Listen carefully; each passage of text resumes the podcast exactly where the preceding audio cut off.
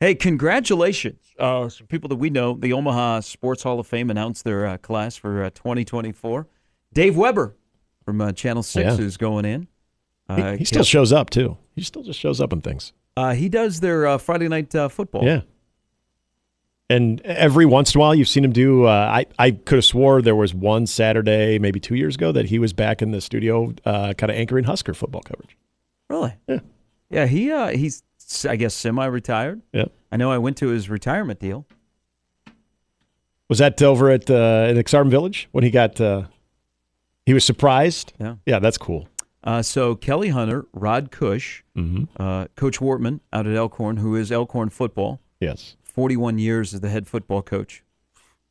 Uh, and then the 84 Omaha Northwest baseball team that Bill Olson was the head coach of that his son Greg pitched for. Yeah. They were unbeaten. Are they 27 0 that year? That is the Omaha Sports Hall of Fame class. That is a really, really good class.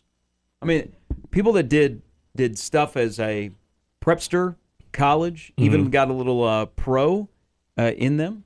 Um, I uh, I think I'll be at that banquet. It's the uh, usually the end of uh, May. Well, that's cool that Dave Weber is uh, going into the uh, Omaha Sports Hall of Fame. Awesome for Dave. I, Why, why doesn't Why doesn't Webbs do the? Uh, so when I'm, you know, I worked with Dave, and then Dave was on the radio broadcast. He was Mm-hmm. part of the radio team for a bit.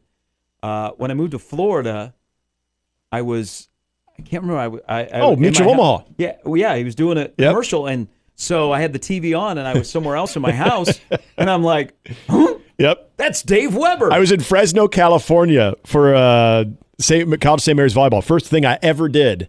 And I was in California in my hotel room in a Dave Weber Mutual of Omaha commercials. I'm like, oh my God, I can't escape Dave Weber. But I went to uh, high school with his son, Joel, and Joel's a great dude. And um, yeah, like kind of, it, it was always kind of fun being around Dave when he was away from like the sports scene and away from, uh, you know, more of like the Nebraska conversation. But Dave as a dad, yeah, he just he it was it was a different perspective to see him at, and he was great. I mean, he was just he was always that kind of jovial, kind of funny person, but it was just in a different way. And yeah, I I, I loved. I, I I mean that's what I grew up on. I mean I grew up on on Dave Weber and, and Ross Jernstrom. I mean that's every time you know watch the the uh, Sunday Sports Extra and, and all of those shows, and you'd get Dave and, and Rossi collaborating. That was always fun. The '84 Northwestern team, a- and this one I think probably means the most to me because I- now, mind you, I was five, so when they were doing that, I didn't I didn't recognize them, but.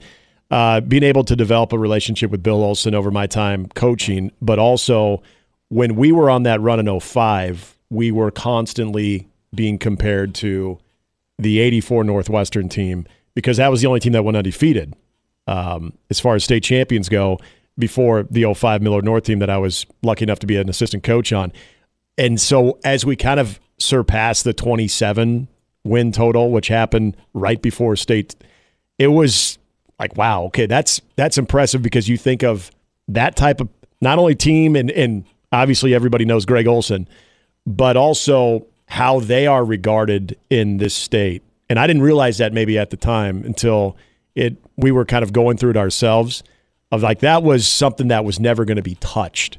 And here we are like on the brink of being able to accomplish that. So that was really cool and it was really neat to kind of get the appreciation from some people that were part of that team including Bill Olson. He just thought that that was so cool that it it happened again um, that's I mean that, it, that continues to be I, I I will always put because I'm biased the thir- the 05 Miller North team up there is one of the greatest high school baseball teams probably one of the greatest high school state champions ever with that many games and being able to go unblemished but the dudes that that Northwestern team had and then the teams that they had later there was a 94 Omaha Northwest team that I was in awe of. Now they, mi- I think they lost like a game or two because they were also that was the same time Kyle Peterson was at prep, and so you had a very good prep team as well.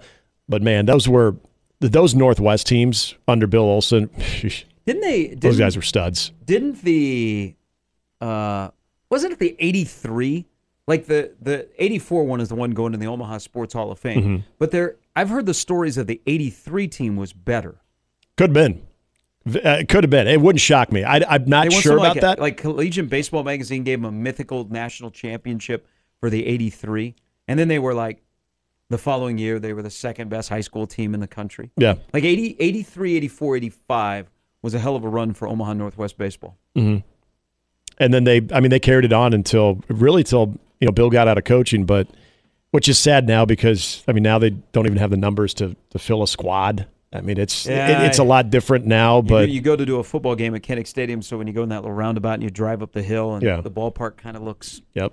At one There point, hasn't it was been much. it Yeah, was there it hasn't was been really much done cool at to one it. point, but uh, and they do it like USA Today would rank uh, the the high school Hmm. baseball teams too because in 05, uh, Miller North, I think we finished third, um, but we out of the top five, we were the only ones that were undefeated. So we we claim a fictitious. Do you think national Webbs championship. will uh, show up with the lucky corn cob? He Do better. You think he still has the lucky I bet corn it does. cob Yes, from the uh, Orange Bowl. hundred percent. Absolutely, it does. Uh, I heard him speak, and that was one of the first things he talked about.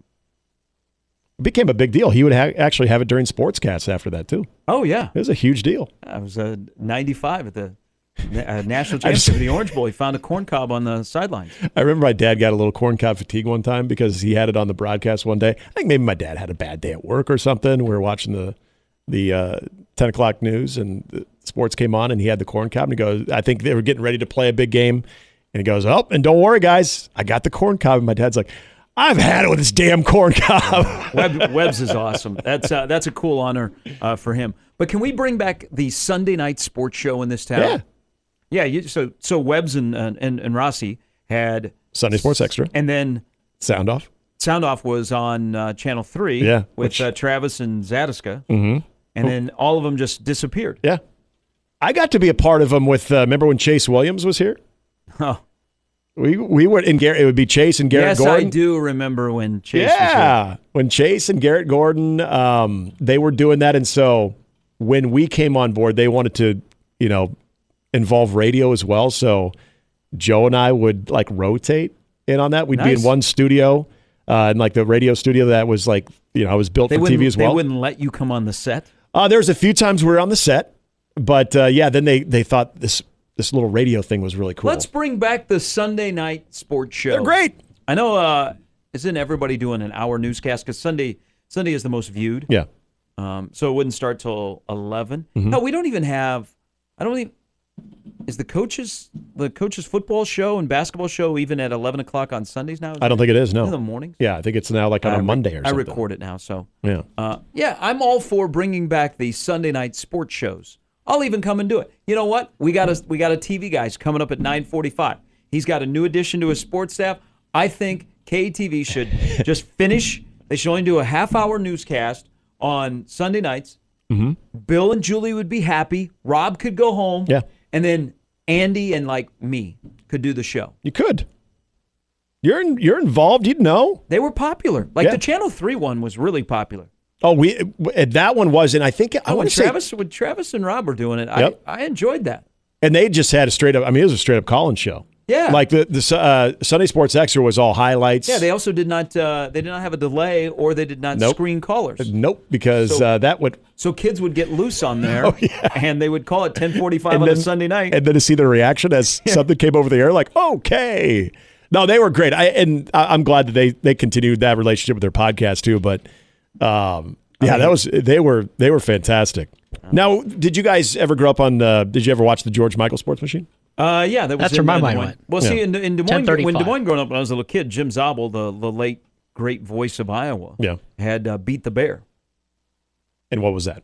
Uh, he would actually have the Hams bear in costume pick football games. Oh.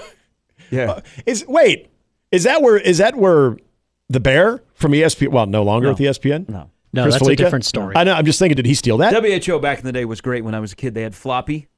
They had a, they had, they had a cartoon show yeah, that I appeared on. you But appeared they on had, this. But they had Floppy. Was this like Michael Scott and Dwayne, Fungal it Bundle? was Dwayne and Floppy.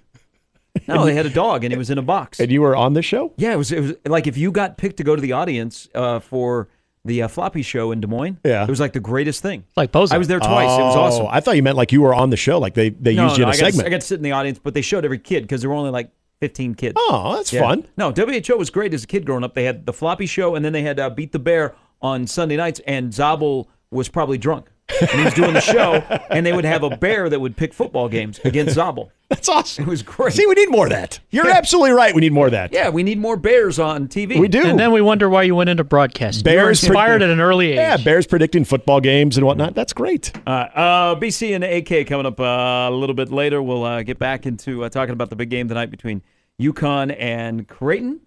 Uh, what will it take for uh, Creighton to knock off the number one team in the country? That uh, plus uh, more on uh, Nebraska basketball. I wonder if people are back in on Nebraska basketball. Like if you've never really cared about Nebraska basketball of late, all of a sudden you've re-engaged uh, this season. There's a pretty good story going on in uh, Lincoln. That we'll see what kind of an ending it has. We'll get into that much more in the last half of mornings with Sharp and Hanley on 1620 The Zone.